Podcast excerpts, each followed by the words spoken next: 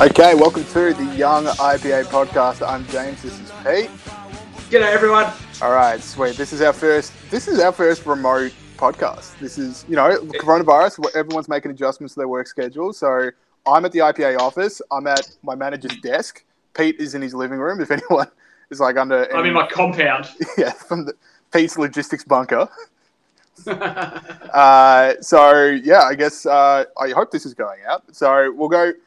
Let, us talk about it, Pete. I haven't seen you for a while. First off, how you been? and second, what are you making of everything?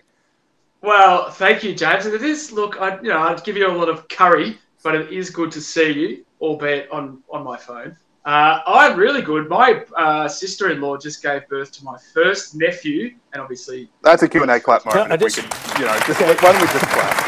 That's, that's not a Q and A clap moment. So I'm just turning my phone back on. A Q and A clap moment is like something completely stupid. This is great. Anyway, so to young William, welcome to the world.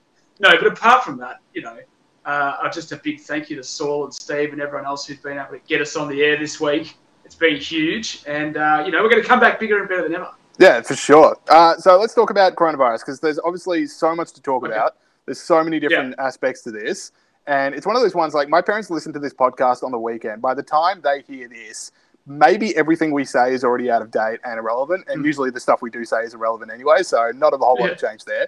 But yeah, I suppose change. we better talk about something. So I guess like the three things, as I see it, that I really want to talk about is the like business closure and the MyGov absolute meltdown that happened uh, and yeah. the Centrelink stuff. I also want to talk about Ruby Princess and. Uh, oh, okay. So there's basically two major things, but uh, Pete, okay. let's just get your th- thoughts up the top here. So, what have you? What, what, where are you at with what you're seeing in the world, apart from like well, what the hell a, is going on?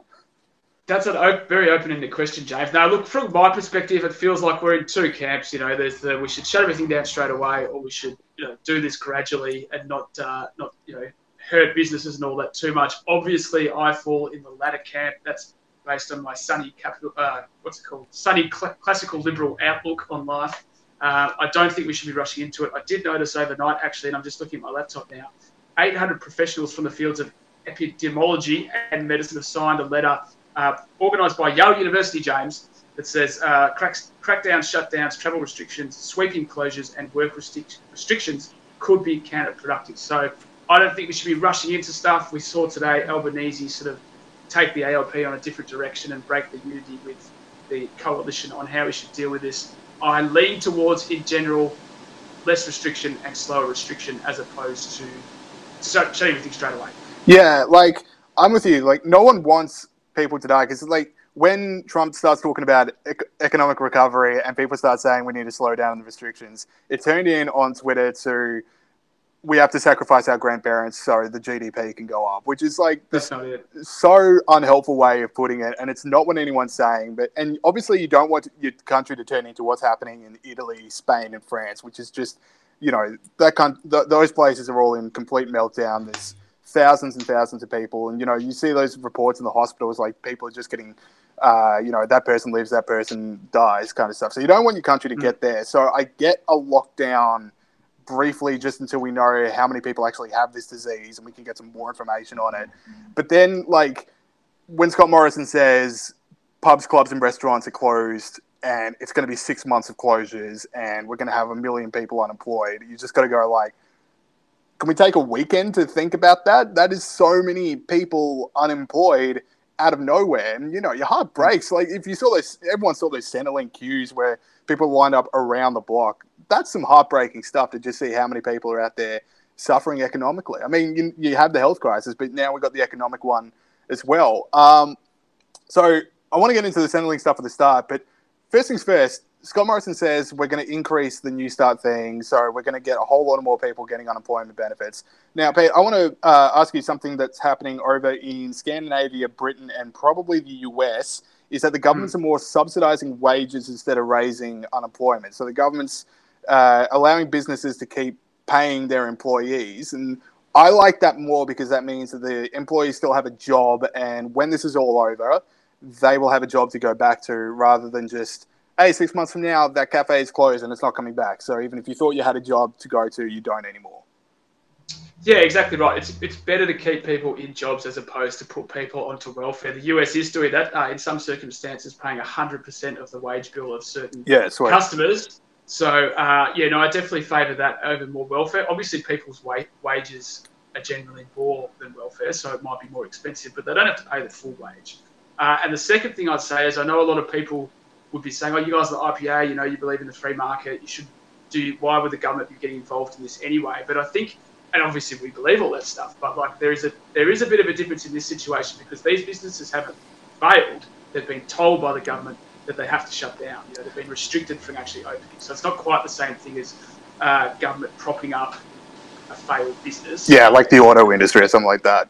that's right. Yeah, it's So- like so- oh, last week it was perfectly okay to go to a cafe. Like Scott Morrison's even saying, "I'm going to go watch the Sharkies," and then in four days later, it's like if you go to a restaurant and sit down, you will be arrested. Like I, I get the needs is for the government to step in on that one. Uh, but let's talk about the Centrelink stuff. So you had the queues around the block, and Stuart Robert had a day. Let's put it that way. Stuart Robert had a bad day at work.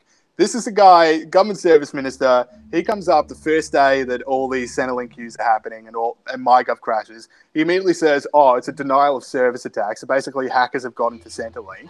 Then two hours later, has to be like, "My bad." Uh, apparently, Yeah. that didn't happen. All that happened was apparently when you make people unemployed, they go on the Centrelink website very quickly, and we didn't foresee that happening.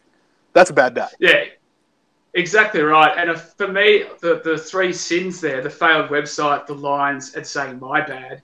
My bad is worse than the other two things because the other two things you can definitely anticipate the government stuffing up. You know, Yeah. they're all, the website's always going to not work. There's always going to be big numbers at the Centrelink office. But saying my bad yeah. is very like, very like, you know, I don't know, op- worksite office chump. Of, yeah, my bad. Forgot to do that. And that one, I mean, that cyber attack thing, like I use that all the time. Every time I don't hand something in. You got hacked. You got hacked. Yeah. That's the reason those photos are on the internet now.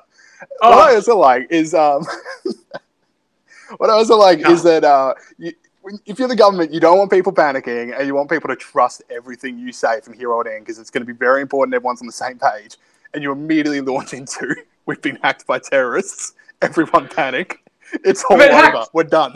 The country's Yeah. finished.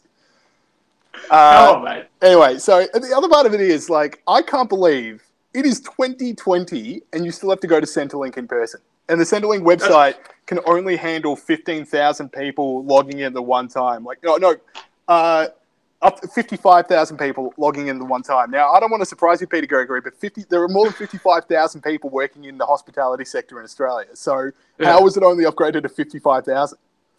Well, look, I mean, they didn't they didn't know this was going to happen, but yeah, I mean, Centrelink, as you said, Centrelink shouldn't exist. Like it should just be online. You should have to do it on an app with your eyelids or something. You shouldn't even have to, you know, do anything apart from that. But yeah, no, I agree. Centrelink is is out of date. Can you imagine like Apple having a like their website's down the day the new iPhone comes out? They're like, we didn't think many people wanted this. This is ridiculous. Yeah. Cyber attack. Yeah. No, look, you're right, mate. Uh, but I guess you know the government.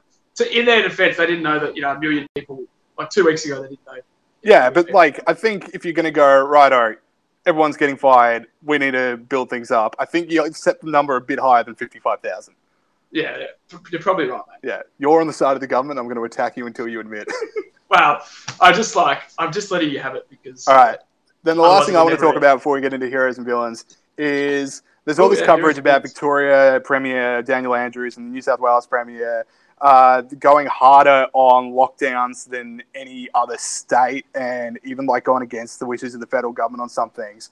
And New South Wales, are they just overcompensating for the Ruby Princess thing? Because that just seems to be what it is. So if anyone missed it, Ruby Princess cruise ship comes in, allows 2,700 passengers to disembark, even though 13 were suffering from respiratory problems. And it turns out 130 passengers had coronavirus, and they all just got waved off the boat as everyone's talking about we need to close borders.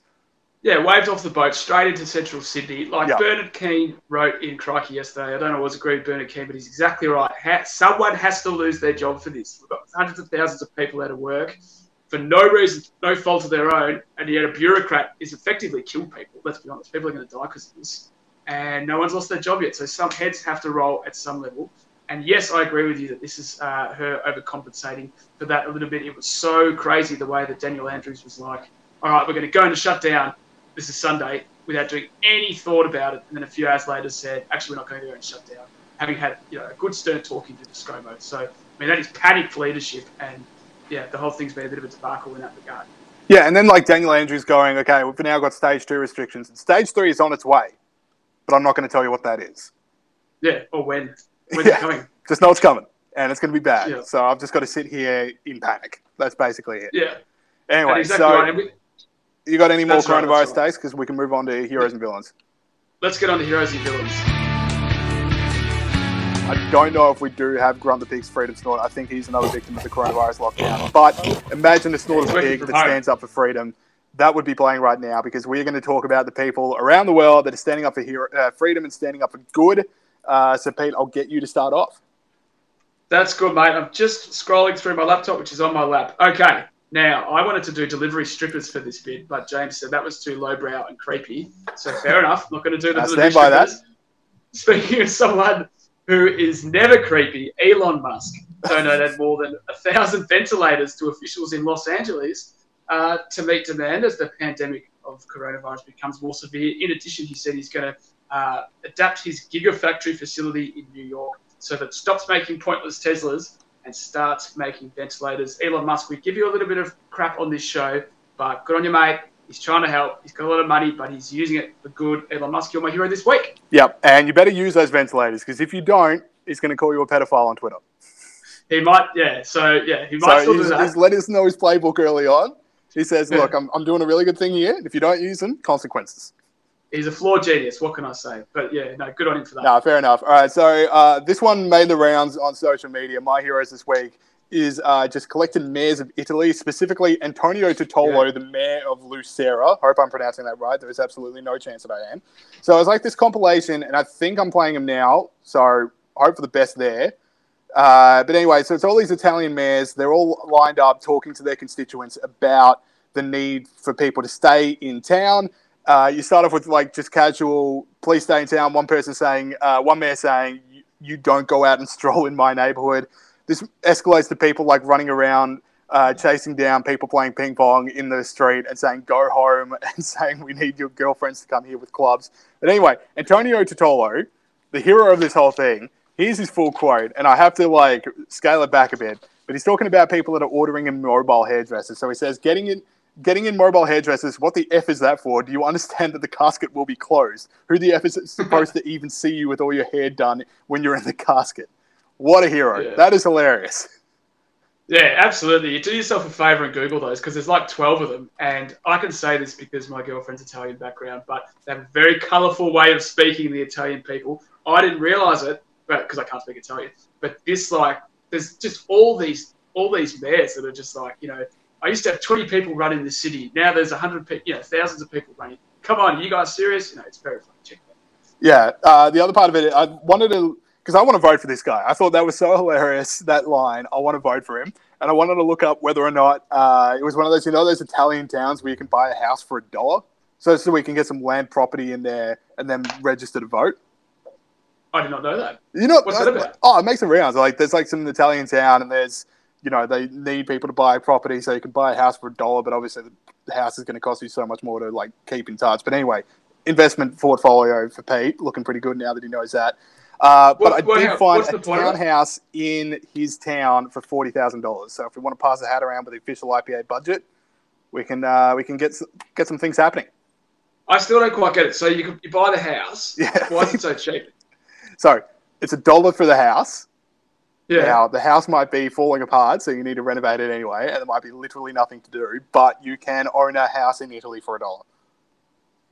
It Okay. might be Greece, now that I think about it, but I think it might also be both.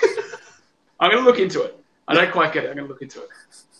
All right, sweet. Uh, we'll now go over to our villains. I have to play the Yeah. video, so uh, this is work abuse. As Extinction Rebellion protests enter their sixth day. I'm assuming that it's the clip of the Extinction Rebellion protesters who are doing a nudie run to save the planet back in October, but they are not really nude.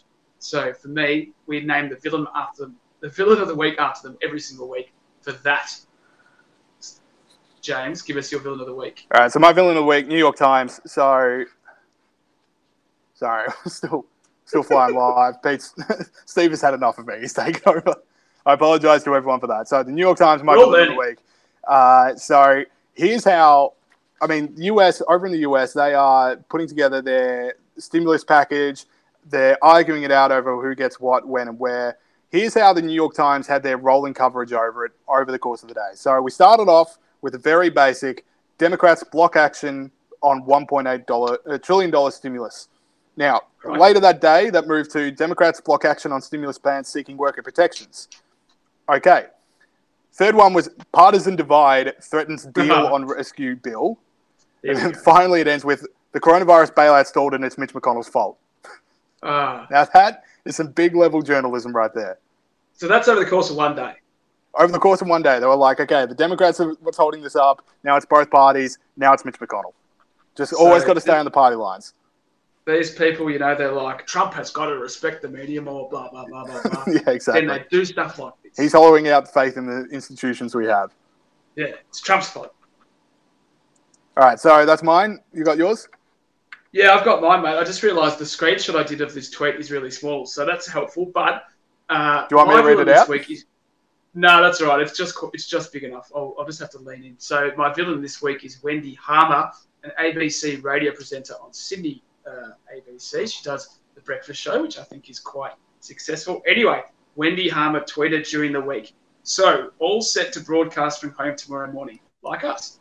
Uh, fingers crossed, all goes well. On a side note, I'm using a tie line via unit that costs $5,500, and we only have one for the entire station. Clearly not enough in times like these. More funding for the ABC, please. Wendy, is it realistic to think that the ABC will get more funding, knowing there are hundreds of thousands of people out there that are getting laid off work right as we speak?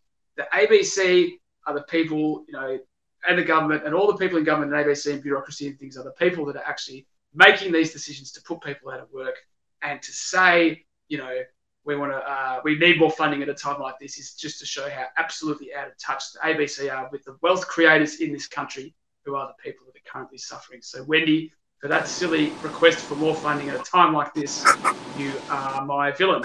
I'm not going to lie, Pete. My audio and video cut out for that entire rant, and it just came back when you said that that is my villain. So I'm just going to assume what you said was amazing, and we're just going to move on. It was really good. Yeah, I, It was really good. I had my own points about it, but uh, I don't know if I'm just going to step over yours. Did you just basically go, uh, can we just rip the ventilators out of people that need them's mouths just so we can pay for the ABC? Do you know what? I didn't say that, but that's a good point as well. All right. That's a really good point as well. But I just want to make one more point, which I didn't make, which you can see later anyway. Is that like I don't think a single I'm not bureaucrat listening has back lost to their this. job. Okay. I don't think it's a single bureaucrat has lost their job because of this thing yet. There's been a pathetic pay freeze for the bureaucracy. Yeah. Whilst, you know, thousands and thousands of wealth creating Australians who pay for the bureaucracy uh, are losing their jobs. So, you know, maybe we should lose some of the Department of Education. Maybe we should lose some of the bureaucrats we employ to talk about climate change. That would be a good way to save money. Well, there we go. That's another point. That's some that's some big journalisming point. All right, uh, cool. Let us uh, go to the next part of the show, I guess. Let's do it. Okay, uh, coming up on the show, something a little bit different because I don't really want to talk about coronavirus for two months straight, and I think Pete, uh, you'd be the same. Correct. Yeah, so we're going to bring in Andrew Bushnell, research fellow, good Young IPA podcast, great friend of Looking Forward, the IPA's other podcast. Uh, Andrew, welcome back to the show. Thanks, mate. Yes, Bushman. we're always on the quiz. Uh, what we're going to do this week, but actually, first we'll check in with Bushnell. Bushnell, how are you going in the whole working from home, and what do you make of uh, coronavirus and Australia's response? Well, we've had a bit of a frustration getting this up and running, um, and it's mostly because I am like everyone else in this, well, like a lot of people in this country, stuck with the NBN. Um, Yeah. It's a, a debacle from conception onwards. Uh, has been nothing but a drain on this country and is now destroying me psychologically. So, other than that, other than that, I'm fine. I've managed to escape the disease that's ravaging the country, but that doesn't mean that I don't have anything to complain about. No. the day the Bushnell runs out of things to complain about, that's a world I don't want to live in. I'm with you. I've got the NBN as well, and just occasionally it just shuts off for like an hour and a half. Like there's nothing you can do. It just we're out, and I've gone. that, that's okay when I'm trying to watch a movie, but when I'm trying to do a podcast, what's going to happen? And it just seems to be like, yeah, you're just going to have to cop it. yeah, exactly. It's it's this was scheduled to take place. This conversation about six hours ago.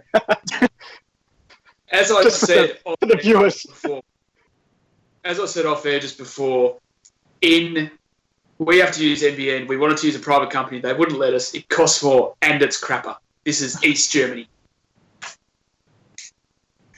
In And all but the torture. Yeah, Okay, sweet. So here's what we're going to do instead of a quiz and instead of an interview. And we're going to do a few of these coming forward, bring in a few friends of the show. Uh, it's going to be like this thing, and Pete, you're going to have to help me out with the explanation because there's a chance I don't do too well. But we're going to mock draft random topics. So I'll explain it like this week. We're going to mock draft shows we're watching as we lock down. So obviously, everyone's hitting Netflix, everyone's hitting Stan, everyone's hitting Foxtel Go at the moment, streaming TV shows and we're going to draft the best TV shows to watch. Once someone takes it, it's off the board. We're going to go serpentine level draft. So whoever picks third has the fourth pick. Whoever picks first has the sixth pick, and so on. Pete, anything I'm missing? well, It's yeah. the Like, so, simplest, uh, the simplest possible model. so like a mock draft, like a footy draft or an NBA draft. Yeah. That's what we're talking about. And what happens? How do we decide who wins? Oh yeah. So we're going to put up something on Instagram when the show comes out, and people can vote on who's assembled the best roster of TV shows to binge. That's right.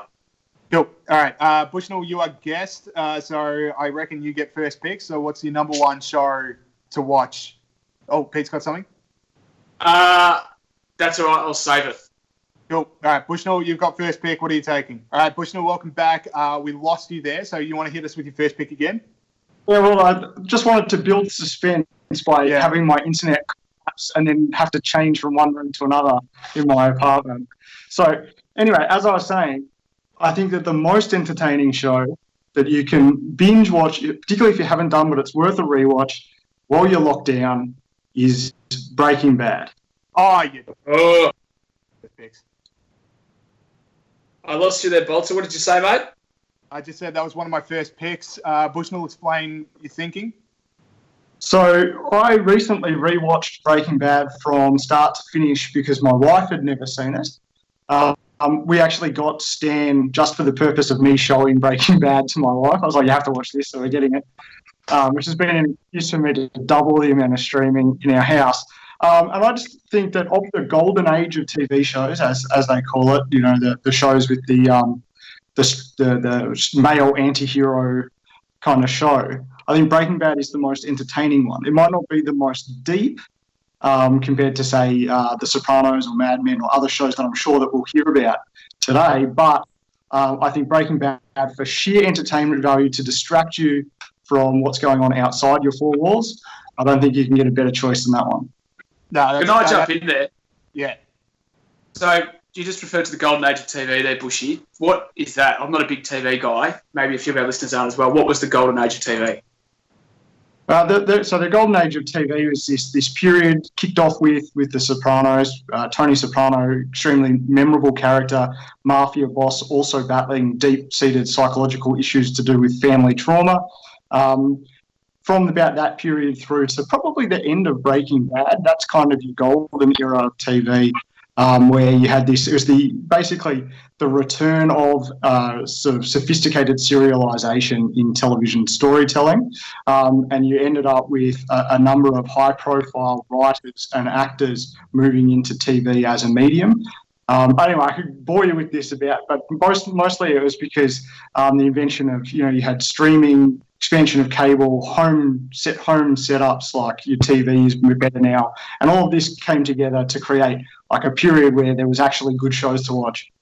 For about Sure. ten gold All right, Pete, uh, pick two. Oh, so I get pick two, do I?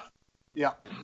All right, you beauty. Well, uh, as I just mentioned, I'm not a massive TV guy, uh, so I don't watch as much TV as you guys, and I'm not really as interested in this as you guys. But I do want to troll Bolt, and I know that Bolt's favourite show in the world is The Simpsons, and I'm going to pick it. Pick one. yes. That was that was my number one pick. That hurts. Yeah, I know. I know.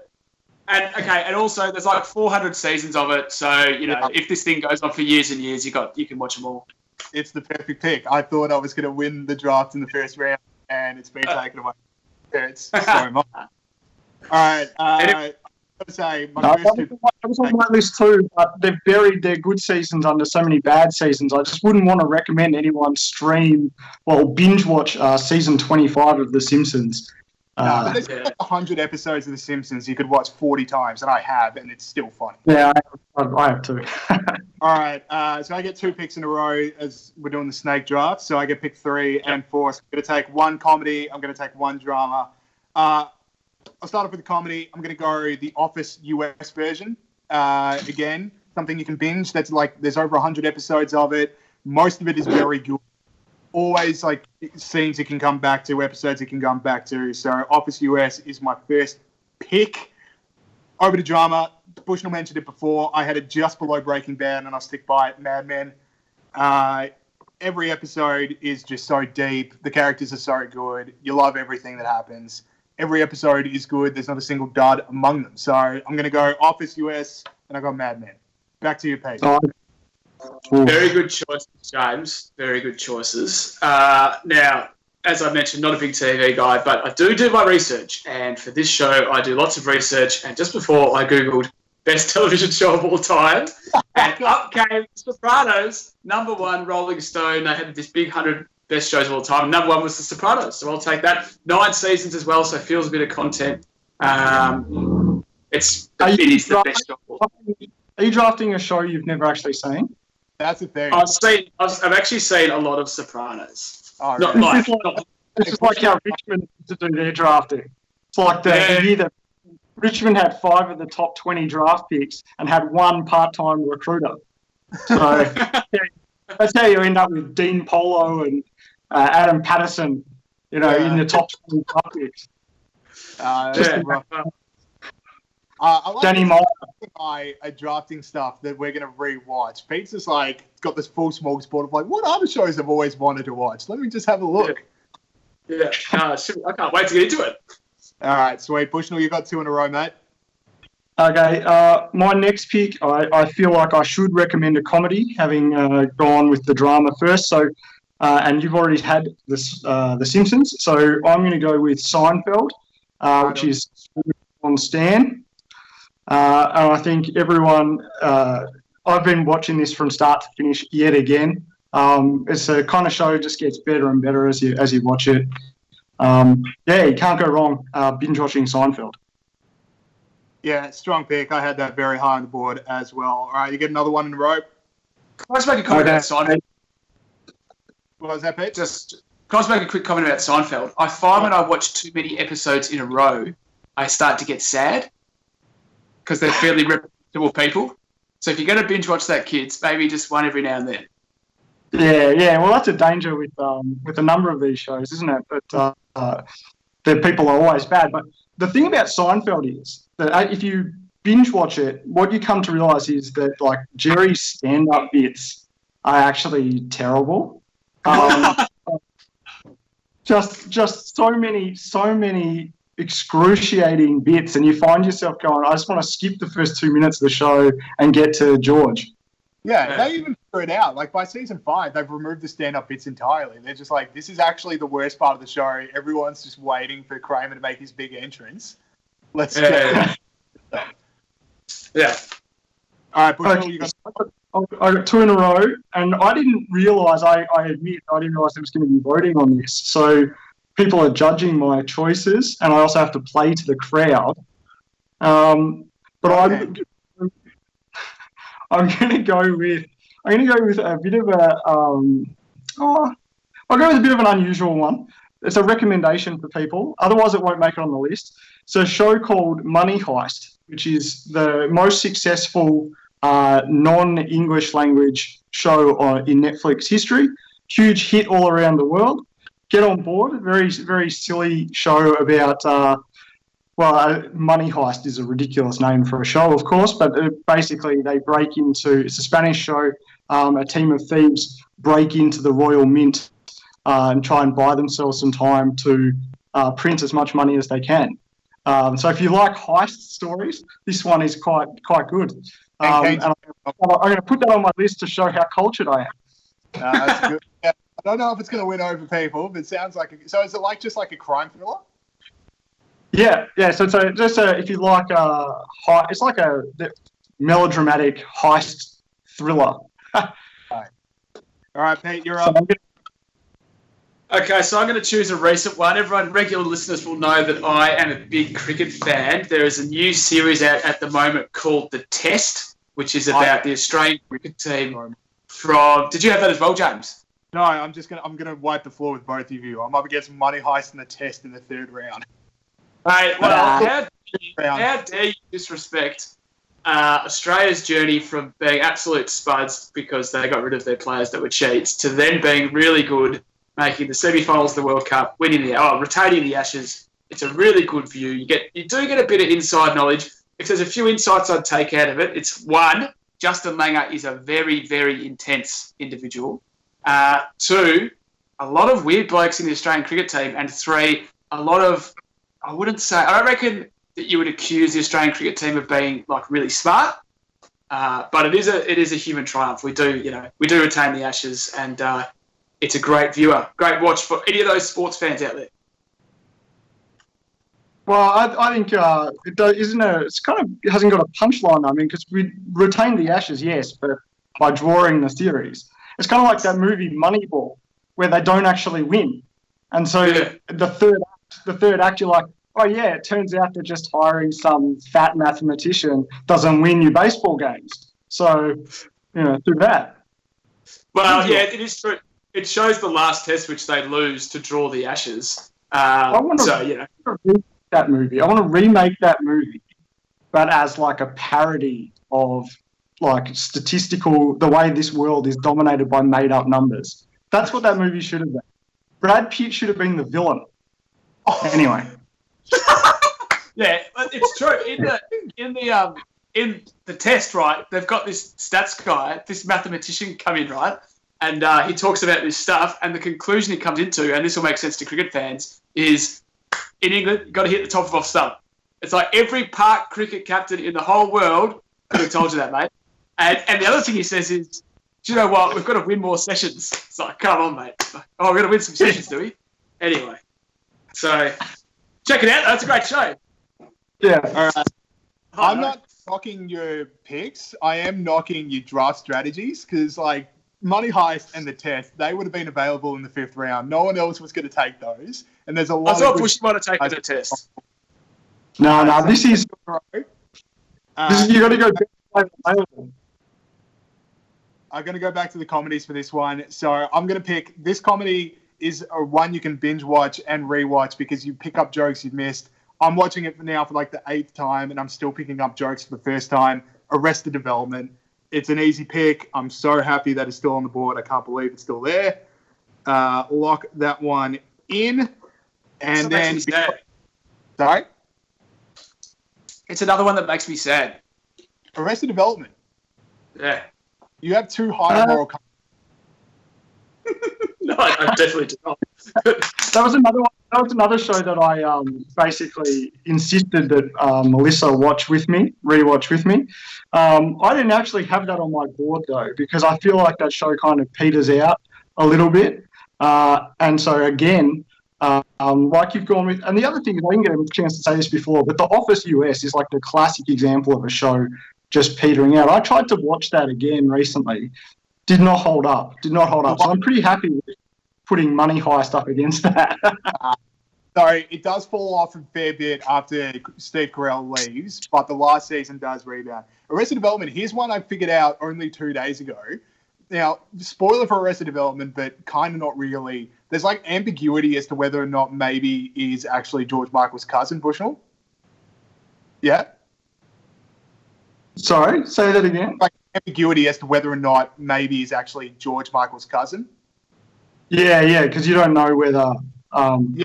how she That was conceived. called the character Maeby, so he would say, This is my cousin Maeby. I only figured that out two days ago. Anyway, so we'll move on. Uh, now, I beat Troy in the first round by taking The Simpsons, and it burns this pit of hate, hatred in my stomach. So I'm going to return the favor take the only show that Peter Gregory likes. I'm taking Peaky Blinders. Oh, I Oh, didn't think of Peaky Blinders. Yeah, That's not a good show. That's not a good show. it is a People good at show. home Why watching not this. watch? Uh, people are watching this. I mean, honestly, Money Heist versus Peaky Blinders. No, no contest. Uh, I absolutely know what happened seasons two to five. I can't remember, so it's going to be like watching it for the first time again. The thing about Peaky Blinders for me is that I end up barracking for the family, even though they they kill people and stuff like that. How does that gel with? How does that gel with getting depressed about Seinfeld? I'm a complicated I'm a complicated animal, Bushy. Like I don't know, man. I don't know. That's just how I feel. I end up barracking for them, but I feel bad about it. So no, but I do like Peaky Blinders. That was a good one. So is it my go, up? Uh, yeah, you're up, Pete. Okay, I'm going to choose The Office UK because it's just my favourite show of all time, and I think that it's the right. Speaking about my need for positivity, it's the right balance of like drudgery and negativity, and you know the the tragedy of existence and all that. But there are moments where there's you know real emotion, and um, they do the right thing. Like at the end, the Christmas special. I'm glad they had that Christmas special. Oh, well, everyone's seen it, so I'm not going to you know ruin it. But where Dawn comes back and Pasha's what's his face? What's his name? Tim. the guy, the little hobbit fella, Tim. Yeah. So he, yeah, that's it's my favourite show of all time, and I've picked it. It's a good Carry pick. Four episodes hurts. Two, two, two seasons. Yeah, 14 episodes in total. That hurts on a rewatch. Like, there's only so many times you can watch them all. Yeah, I hear you. I hear. That's why he went to four. It's like a, it's like a, it's like that. Uh, who's that fellow that is plays for Richmond but was in jail, so he didn't get picked until he was 26. Uh, Marlon Pickett. That's it, Marlon Pickett. It's like Marlon Pickett. All right, cool. Bushnell, your last two picks. Okay, I'm going to go with okay. I, I will pick a more of a crowd pleaser to pander to the to the people, but also something that is fun to watch. Um, so I'm going to go with the it show of the moment, Succession, uh, which you, which which you can uh, stream on Foxtel. Uh, um, yeah, good good show. I mean, it's not as clever as it thinks it is, but it's uh, some good some good lines, creative swearing, which I'm a, a big fan of, um, and that'll lead me into my next pick as well. But I'd say Succession is uh, for people who who sort of like to follow along media and politics, that kind of thing, but you know, not too deeply. Um, and it's just kind of a fun show, and like I say, it's the it show, so I'm sure that it will uh, contribute to upvotes for my overall package. Yeah, good pick. Succession, like season one is good, and then season two is just next level amazing television. Like they hired all the writers for Veep, they got the good swearers in there. It's so so good. I dead set Yeah. haven't heard of this show. You should, you would actually like it. Yes. All right, Hey, who would have thought that you were not fashionable? So is this my last? This is my last pick coming up. last- Yeah. So you actually just mentioned it. So my last pick is Veep.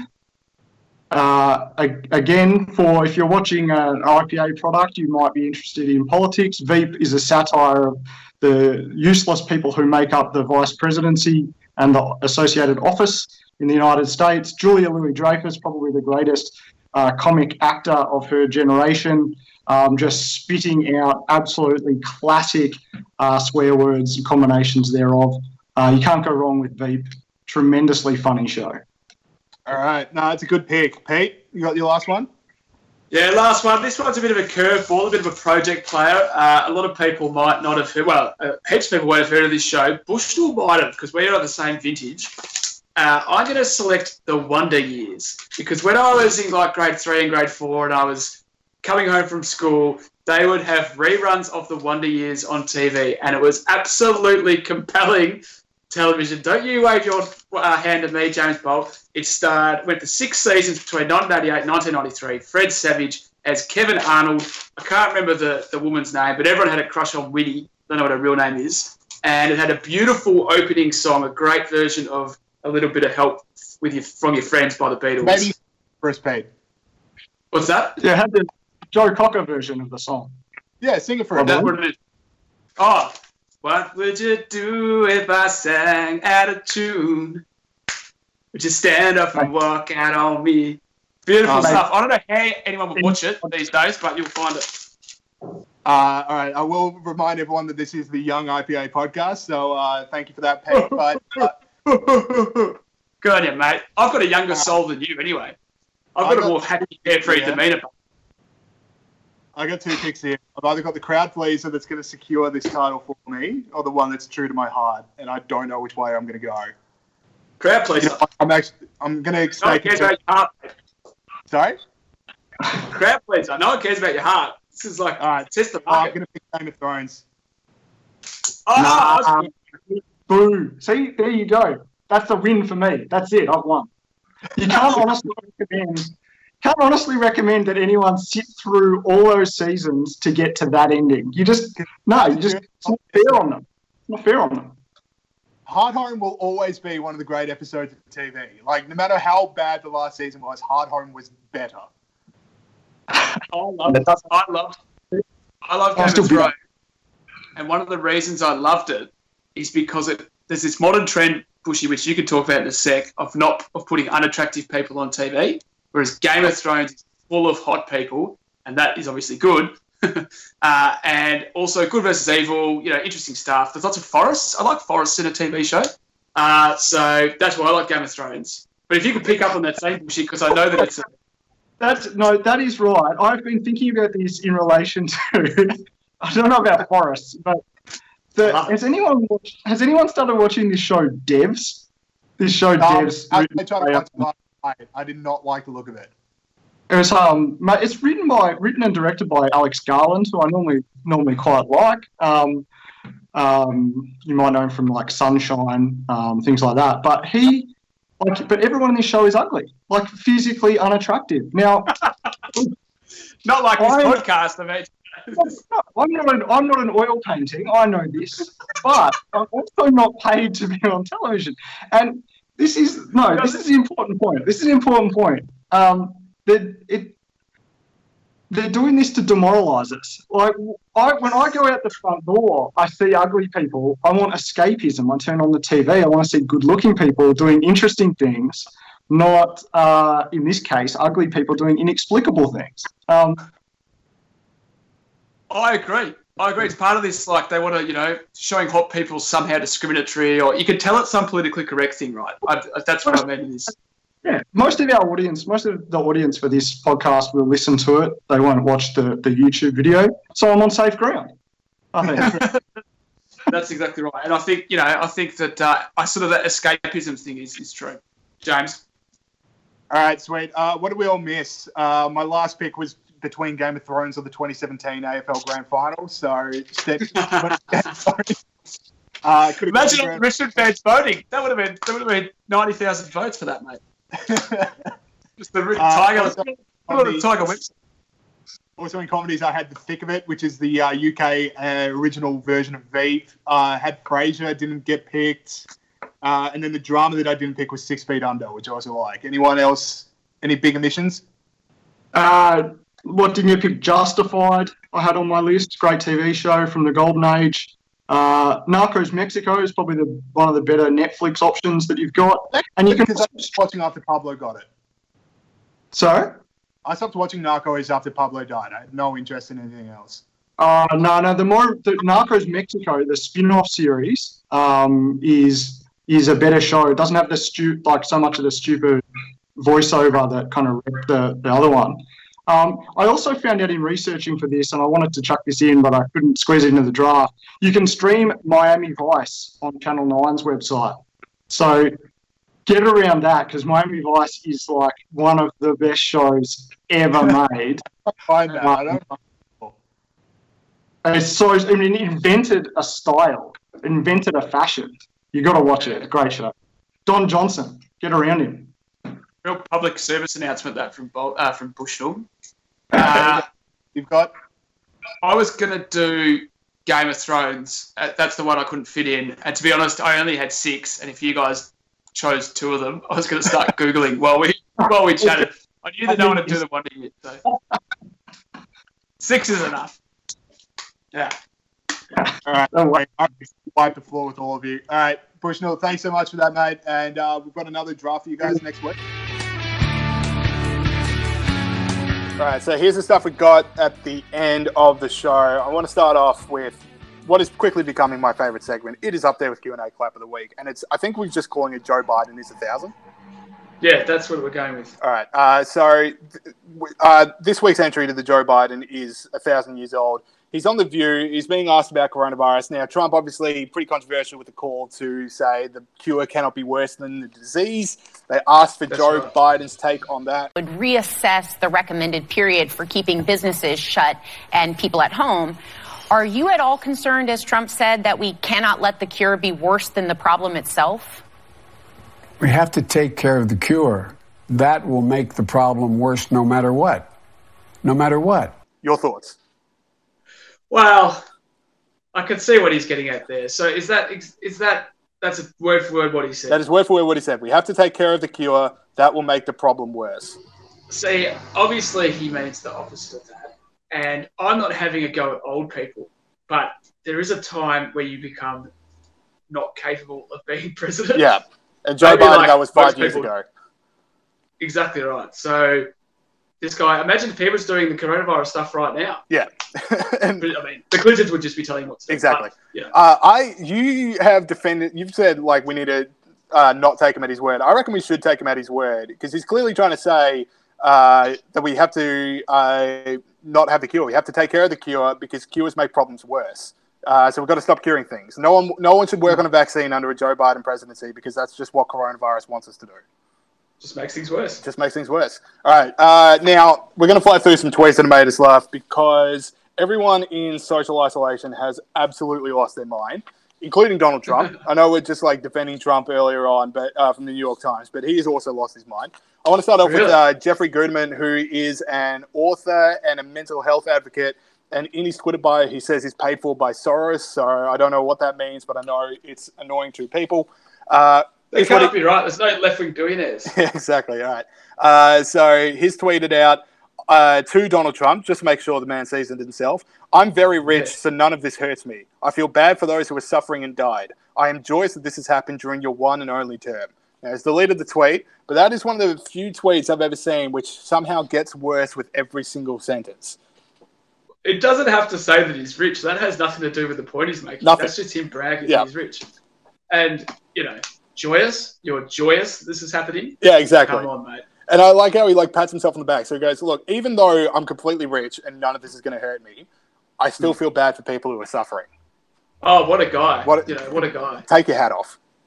Can I ask you, this so this guy, how many Twitter followers does he have? A you know, he's big. A fair few. He's got the blue check mark, the blue check mark of power. So we're talking hundreds of thousands. Uh, I would say over 100,000. I don't know off the top of my head, but uh, yeah. Come on, James. Sorry, Yeah, we're all slipping. We're all slipping.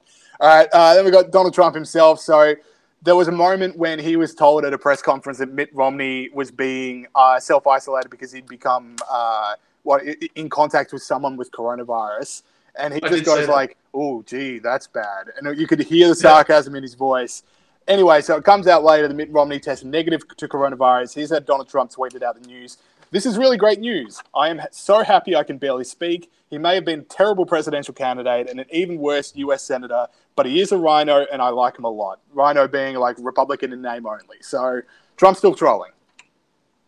That's the thing. There's a few weird things about that tweet. The first bit, but he is a RINO, sounds like that is like a good Yeah, thing. it's a good so he's thing. saying, but he is this. Is that a good thing for Trump though? I, Would Trump, would like, not like that. I think that's also damning with faint praise. The whole thing's a troll. Okay, fair enough. And when I saw that clip that you were talking about, they had so and the journo the journo asked him, "Are you being sarcastic?" When he said that thing about Romney, and he goes, "No, not sarcastic at all." And you could tell that he was like, "I shouldn't pretend, I shouldn't show that I'm happy this guy is in isolation," even though he clearly was. Yeah, was exactly. Well, I oh, sorry. They say keep up normal behavior in times of crisis. You always got to keep Yeah. your own traditions and your own ways of being. So I reckon if Trump stops being a horrendous troll and starts forgiving his enemies and being really empathetic, then I'm going to start hmm. panicking because what does he know that's made him like see God and abandon Yeah. his ways? So when he does this. I go, things are okay. Like we're going to come Yeah. out of this okay. Donald Trump still has not stopped being a complete and utter Twitter troll. He's still operating as always. That's exactly right. He cannot start changing his behaviour now. He's got to keep, you know, doing this stuff. Right. Uh, and the last one I've got, so this is fresh off the press. Green Senator from New South Wales, Mehreen Faruqi, uh, tweeted out this in a and like clipped a speech of her uh, speaking to the New South Wales Senate. Here she goes. Uh, COVID 19 is a gendered crisis. Nurses, nurse aides, teachers, child carers, and early childhood educators, aged care workers, and cleaners are mostly women. They are on the front line of this public health crisis and carry a disproportionate risk of being exposed to the virus. Now, Pete, your thoughts? I don't think that coronavirus knows what gender is or has a gender. Uh, it's weird that she hasn't mentioned all the male dominated industries that are also extra exposed to the virus, like police, like doctors. I think I'm not 100% sure that, that one, but I'm pretty sure, like orderlies, like security guards at hospitals. I'm not sure why she wouldn't be mentioning those. In addition, coronavirus kills more men than women. Not that it's a competition, but it does. But we're winning. Uh, if it was a competition, we're winning. Uh, and the thing is, one of the things about coronavirus, which I think is going to be good, is that it's going to kill identity politics and climate change. Like this is what a crisis looks like, not you know the temperature going up by you know half a degree, whatever. And identity politics is stupid in a time like this because the coronavirus does not care what your gender is; it will get you. I just can't believe it took this long to get here. It's been five whole days before we had someone try to bring identity politics and gender politics into coronavirus. Oh, I saw a few ones before this actually. Oh, really? All right. Well, okay. So maybe, maybe I've just been missing it, but I've not seen like I, I thought we would have got here. I don't know March 10. I thought March 10 would have been a time to really get gender into it. March 28, I'm just like, you've lost your fastball. Yeah, yeah, you're getting a bit sloppy. Well, there was there was some in America, and obviously this person has seen you know those American articles and tweets, and she's like, you know what, I can get a bit of make a bit of hay out of this, and uh, away she's gone. Yeah. All right, so that is it for the show this week. We're going to be doing a whole lot of remote shows coming up, Mm. talking. Uh, you know, since we've got this shutdown, who knows? Who knows how long it's going to be? Uh, so yeah, we'll see you guys next week. Thank you so much for listening. Thank you everyone who made this show possible. Keep going. Oh, how's that? I'm ready to run through a wall. All right, see you next week. Inspirational. See ya.